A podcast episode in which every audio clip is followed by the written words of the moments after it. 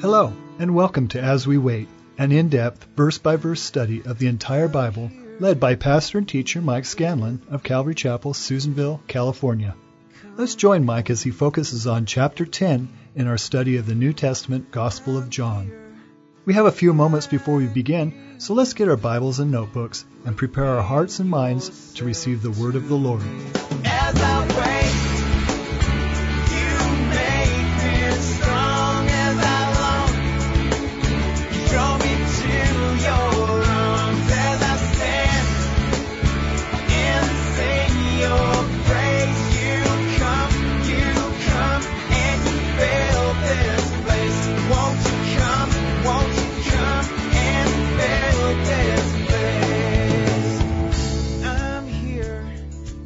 We're going to read from verse 1 through verse 30, and then we'll pick it up in our study in verse 19. But if you'd open up your Bibles to John chapter 10, and then once you get there, if you would stand with me in reverence for God's word, then we'll read it together. John chapter 10, beginning now at verse 1. Verily, verily, I say unto you, he that entereth not by the door into the sheepfold, but climbeth up some other way, the same as a thief and a robber. But he that entereth in by the door is the shepherd of the sheep. To him the porter openeth, and the sheep hear his voice, and he calleth his own sheep by name, and leadeth them out. And when he puts forth his own sheep, he goeth before them, and the sheep follow him, for they know his voice. And a stranger they will not follow, but will flee from him, for they know not the voice of the strangers. This parable spake Jesus unto them, but they understood not what things they were which he spake unto them. Then said Jesus unto them, Verily, verily, I say unto you, uh, I am the door of the sheep. All that ever came before me are thieves and robbers. But the sheep did not hear them. I am the door. By me, if any man enters in, he shall be saved, and shall go in and out and find pasture. The thief cometh not but for to steal and to kill and to destroy. I am come that they might have life, and that they might have it more abundantly. I am the good shepherd. The good shepherd gives his life for the sheep. But he that is a hireling and not the shepherd, whose own the sheep are not, sees the wolf coming and leaves the sheep and fleeth, and the wolf catch them and scattereth the sheep. The hireling fleeth because he is a hireling and cares not for the sheep. I am the good shepherd, and know my sheep, and am known of mine. As the Father knows me, even so know I the Father, and I lay down my life for the sheep. And other sheep I have which are not of this fold. Them also I must bring, and they shall hear my voice, and there shall be one fold and one shepherd. Therefore does my Father love me, because I lay down my life that I might take it again. No man taketh it from me, but I lay it down of myself. I have the power to lay it down, and have the power to take it again. This commandment have I received of my Father. There was a division, therefore, again among the Jews for these things. And many of them said, He has a devil and is mad. Why do you hear him? Others said, These are not the words of him that has a devil. Can a devil open the eyes of the blind?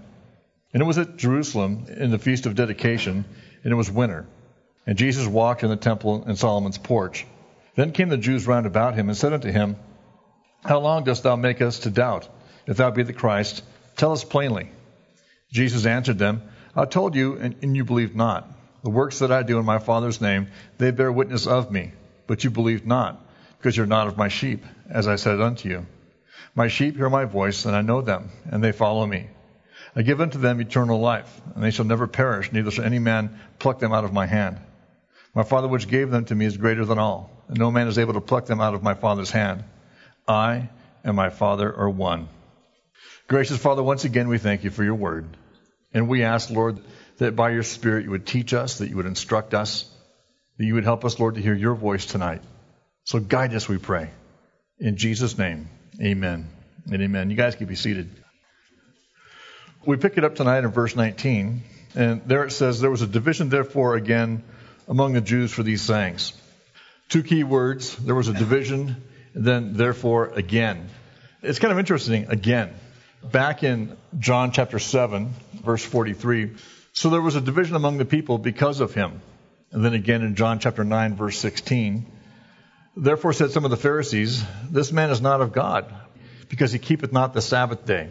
Others said, How can a man that is a sinner do such miracles? And there was a division among them. Jesus is a divisive figure. He's a divisive subject. Jesus tells us, in fact, in Matthew chapter 10, verse 34, Do not think that I'm come to bring peace on earth. I Did not come to bring peace, but a sword. Some have rightly said that not all unity is holy, and that not all division is from hell. There are times when God's word very clearly separates the, the sheep from the goats. And Jesus is just that kind of a, a character, if you will, or that kind of a personality. The word of God has stirred them up, got them thinking, got them searching, and now they're trying to figure it out. It's interesting. Jesus is, is always a divisive person, a divisive subject. Uh, you can pray in the name of Allah at a public school. You can uh, invoke Confucius or Buddha or even Satan and be accepted. But to pray publicly in the name of Jesus seemingly starts a fight with everybody else. And why so?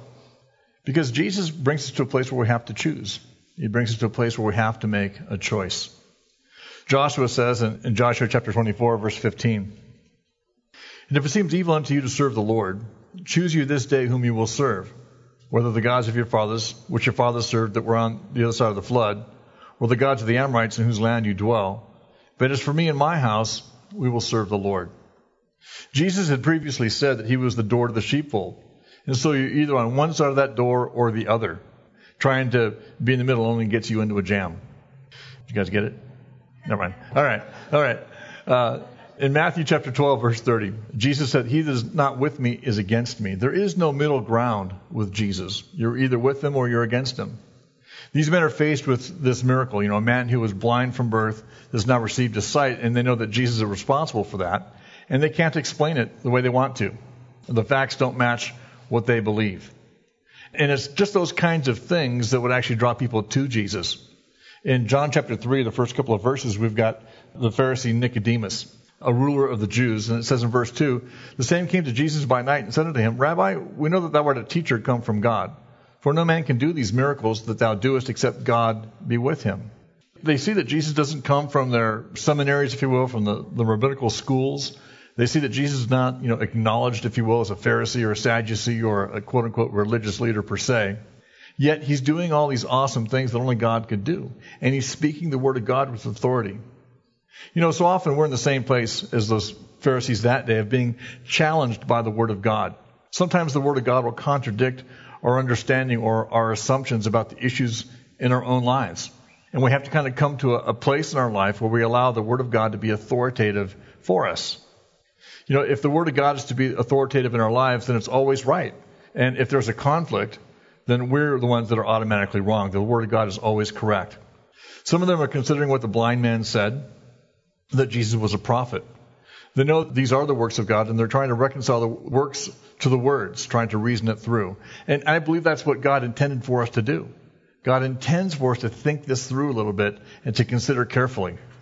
That's why we're told in Isaiah chapter 1 verse 18, Come now, let us reason together, saith the Lord. Though your sins be as scarlet, they shall be as white as snow. Though they be red like crimson, they shall be as wool. In verse 22, says, And it was at Jerusalem the feast of the dedication, and it was winter. So we kind of have a, a timestamp on these events.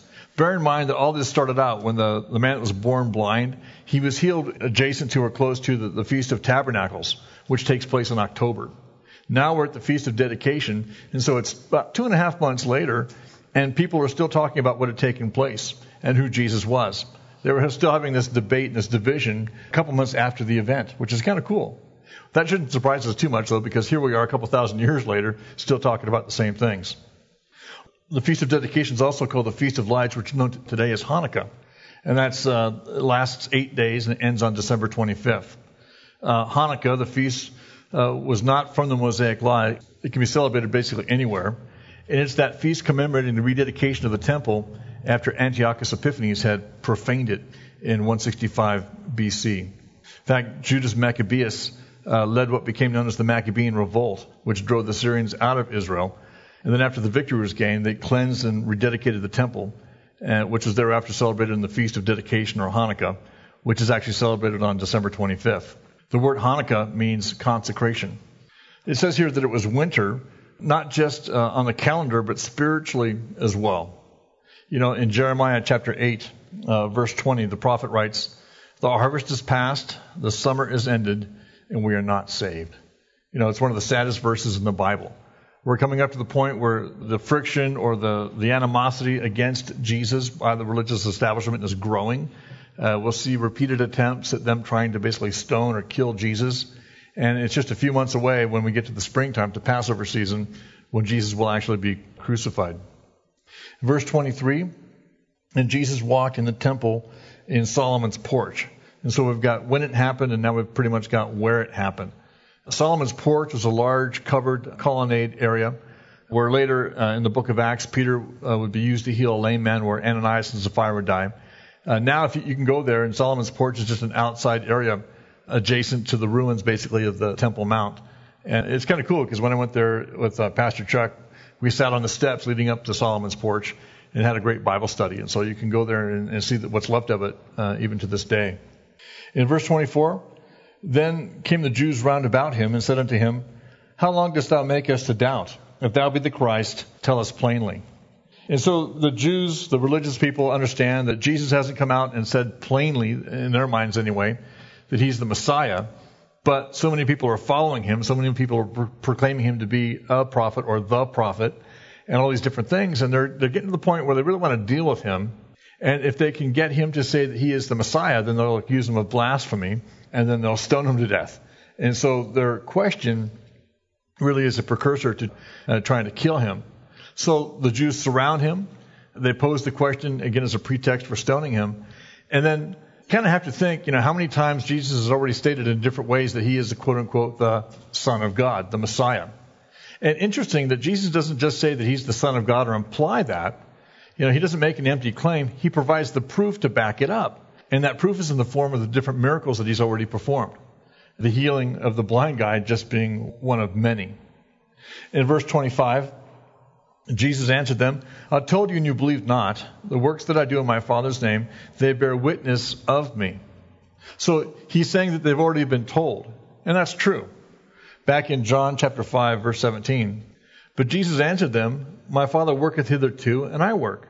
Therefore the Jews sought the more to kill him, because he had not only broken the Sabbath, but he'd also said that God was his father, making himself equal with God. It's kind of like, you know, you see these guys kind of getting chinking chested and one of them will poke each other. Oh, yeah, do it again. Oh, yeah, do it again. It's like, how many times you got to do it for the fight's on? And basically they're saying, tell us one more time. Are you the Messiah or not? And Jesus says, hey, I've already told you. In fact, then he goes on to say, and the works that I do bear witness of me. I'll go back to what Nicodemus said there in John chapter 3, verse 2. You know, Rabbi, we know that you're a teacher from God, for no man can do these miracles that thou doest except God be with him. It's kind of interesting because it's kind of the same for us as well. You know, our actions help define who we are. You know, we can say to people that we're Christians, we can say that we're followers of Jesus, but it's our actions that corroborate that or not. It's our actions, our lives that validate that or not. James tells us in James chapter 2 verse 17, even so faith if it has not works is dead, being alone. Yea, a man may say thou hast faith and I have works. Show me thy faith without thy works, and I will show thee my faith by my works. In other words, my actions define who I am. Later on in John chapter 14, uh, verse 8, Philip saith unto him, speaking to Jesus, Lord, show us the Father, and it would be sufficient for us. Jesus saith unto him, Have I been so long with you, and yet thou hast not known me, Philip? He that has seen me has seen the Father. And how sayest thou then, Show us the Father? Believest thou not that I am in the Father, and the Father in me? The words that I speak unto you, I speak not of myself, but the Father that dwells in me. He does the works. Believe me that I am in the Father, and the Father in me, or else believe me for the very work's sake. It's kind of interesting that even though Jesus was challenged by the religious people, his own disciples kind of asked him the same basic question. Can you show us one more time? In Mark chapter 2, verses 1 through 12, it describes this event where Jesus is in a house, he's ministering, and these four guys bring their paralytic buddy who is paralyzed to see Jesus because they want him to get healed. And they can't get into the house. It's too packed, it's too crowded all around. And so at one point, they climb up on the roof and they start kind of digging through the roof and breaking the roof apart. And they lower this paralyzed guy down through the roof right in front of Jesus and, and the people that he's talking to. And as this guy is lowered down into the midst of the gathering, if you will, Jesus at one point looks at this paralyzed guy and basically said, Son, your, your sins are forgiven you. It's interesting. These four guys take their buddy to Jesus because they want his body to be healed so they can live his life. And Jesus doesn't just automatically heal the guy. He says, Your sins are forgiven you. And there were some Pharisees there. And it says, In their hearts, they reasoned in themselves, This man blasphemes because nobody can forgive sins except God. Then Jesus declares what they were thinking. okay? He says, I know your thoughts. And so that you know that the Son of Man has the authority to forgive sin, he turns to the paralytic guy and says, Get up, take your bed, and go home. He heals the guy in front of him. So that they would understand that he's got the power to forgive sins, that he is actually God. He turns and says, Grab your stuff and go. And the guy gets up and he leaves. Now, we don't have the reaction of the religious people laid out in great detail, but what could they possibly have been thinking? I mean, when Jesus says, I'm going to do this just so that you know that I have the authority to do the first thing I did, and the guy gets up and leaves, to me, that's irrefutable, irrefutable proof. And Jesus, over and over again, demonstrates that he is the Son of God.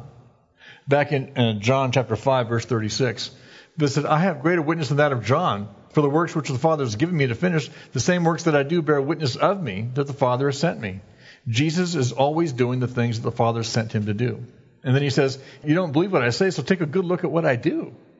And it's that kind of silent witness. It's that kind of, his actions speak louder than words.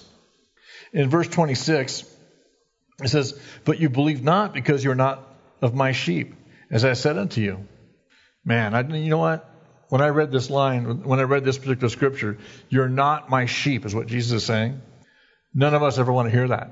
Okay, none of us want to hear those words from Jesus. You're not mine. Go away from me. These guys were hearing those words from Jesus. They didn't care, but they didn't understand the implication of it. In John chapter 8, verse 47, we read, He that is of God hears God's words.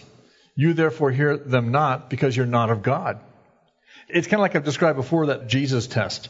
When you're talking with people that claim to know the Lord and you mentioned uh, the Bible, you mentioned Jesus, you, you start talking about the Lord and you just look to see how they react. Sometimes when you talk about Jesus or you talk about your Bible study, people's eyes roll up in the back of the head and they just fall back and they're gone. Or they start talking about how the Lakers are doing or how the Kings are doing or whatever, and they change the subject and move on. But someone that loves the Lord, someone that loves His Word, that's connected with Jesus, when you mention Jesus, they light up. When you mention the Word of God and prayer and spiritual things, they dig in. But people that don't have an interest in those things move on very quickly. And Jesus is basically saying, You don't hear because you're not one of mine. There's always those debates about who is and who isn't saved. I mean, even amongst Christians at times, and how they get saved. In Acts chapter 13, verse 48, we read, And when the Gentiles heard this, this is part of uh, testimony here, they were glad and glorified the, the word of the Lord, and as many as were ordained to eternal life believed. Now, when we get into the area of predestination versus choice, when we talk about the sovereignty of God and the free will of men, we come to that place where our limited intellect and our ability to understand is up against the infinite mind and capabilities of God. If you're the smartest guy on the planet, you're still limited compared to God. And I don't know about you guys, I don't feel like a rocket scientist. I approach some of the things of God and I just go, Lord, you're too big. You're too much to fathom. I can't get it all. I'm so grateful that He puts the cookies in the bottom drawer he lowers himself to my level so that we can understand just even a little bit about him. Paul writes to the Romans in Romans chapter 11, verse 33, he says, Oh, the depth of the riches, both of the wisdom and knowledge of God. How unsearchable are his judgments, and his ways past finding out.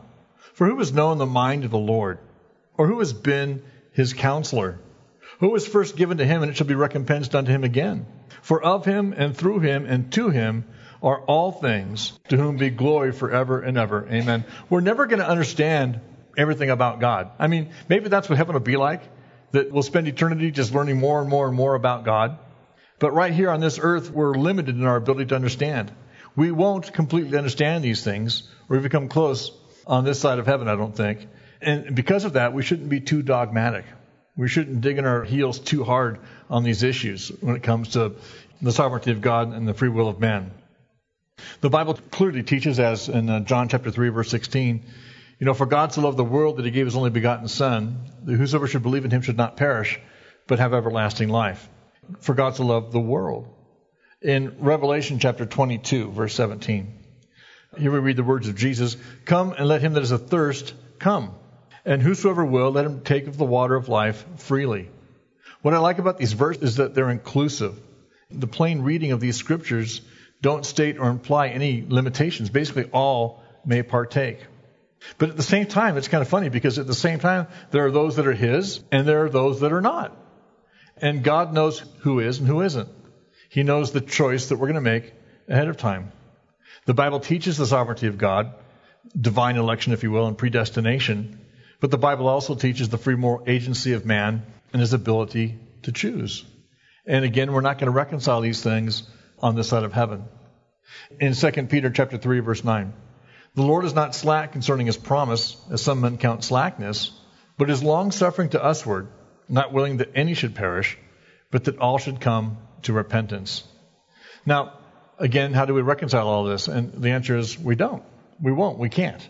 Uh, people are going to argue about this till the end, so we may as well just not argue about it, I guess is the bottom line. You know, when you think about this, I think sometimes we wax too philosophical about it. I mean, people argue about this in the abstract, and what about this and that other thing? And it's like those arguments about what about the Aborigine in the jungles of Australia uh, hearing the word of God or not? And I always take that kind of a question, turn it around, and say, well, what about you? I mean, we can talk about the guys out in the jungles that we don't even know. We're never going to know. But what about you personally? Are you saved? Have you heard the gospel? Have you responded to the word of God? Have you responded to what the Holy Spirit's working in your heart and your life? And all I can tell you is that I'm glad that I know. I'm glad that I'm following him. I'm glad for those of you that I know that I know that you love him, that you're walking with him. That's a big deal. All these arguments about Calvinism and Arminianism and Reformed and back and forth as it goes, it really doesn't matter a whole lot when you think about it. I mean, the lost sinner who hears God's word and doesn't know anything about divine election and the sovereignty of God and all those kinds of things. He hears that Christ died for his sins and that he can receive the gift of eternal life. And he goes, Yeah, that's what I want. That's what I need. All those other arguments come somewhere down the road when we think it out too much. When we trust in Jesus, we become a member of God's family. We're grafted in to that heavenly fold. And who cares, you know, about those theological arguments? I mean, it really doesn't matter much. In Ephesians chapter 1 verse 4 it says that we're chosen in Christ before the foundation of the world. And I like the fact that we're chosen. It's a good thing. But in verse 27, and I love this verse, it says, My sheep hear my voice, and I know them, and they follow me. My sheep hear my voice. That's important. How do you know? How do you know that the sheep heard? And the answer is right there. And they follow me.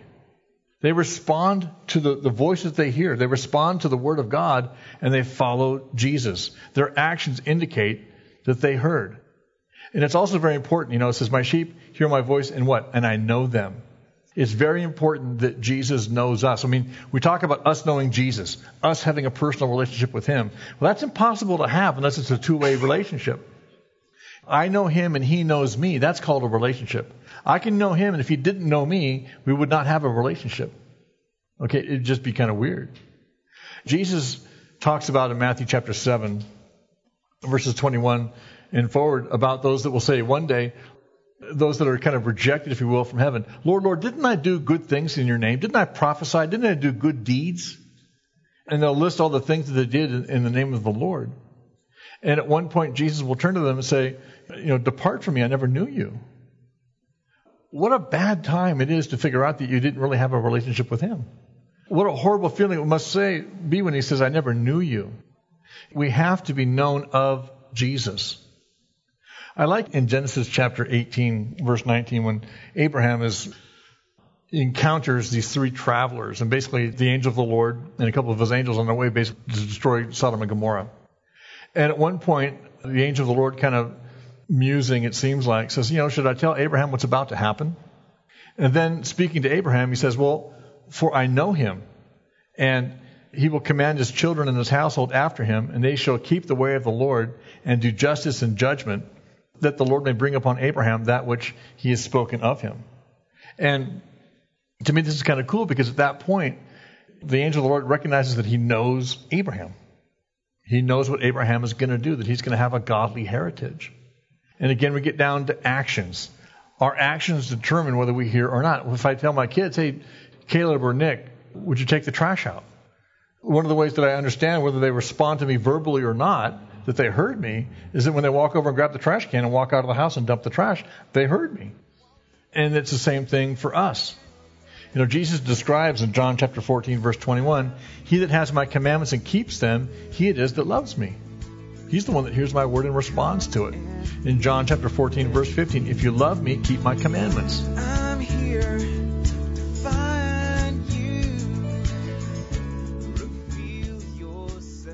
Well, that's all the time we have for now. You've just been listening to Mike Scanlon of Calvary Chapel, Susanville, California, expounding upon chapter 10 in the Gospel of John. Please join us again next time as we continue our study through the book of John and the entire Bible.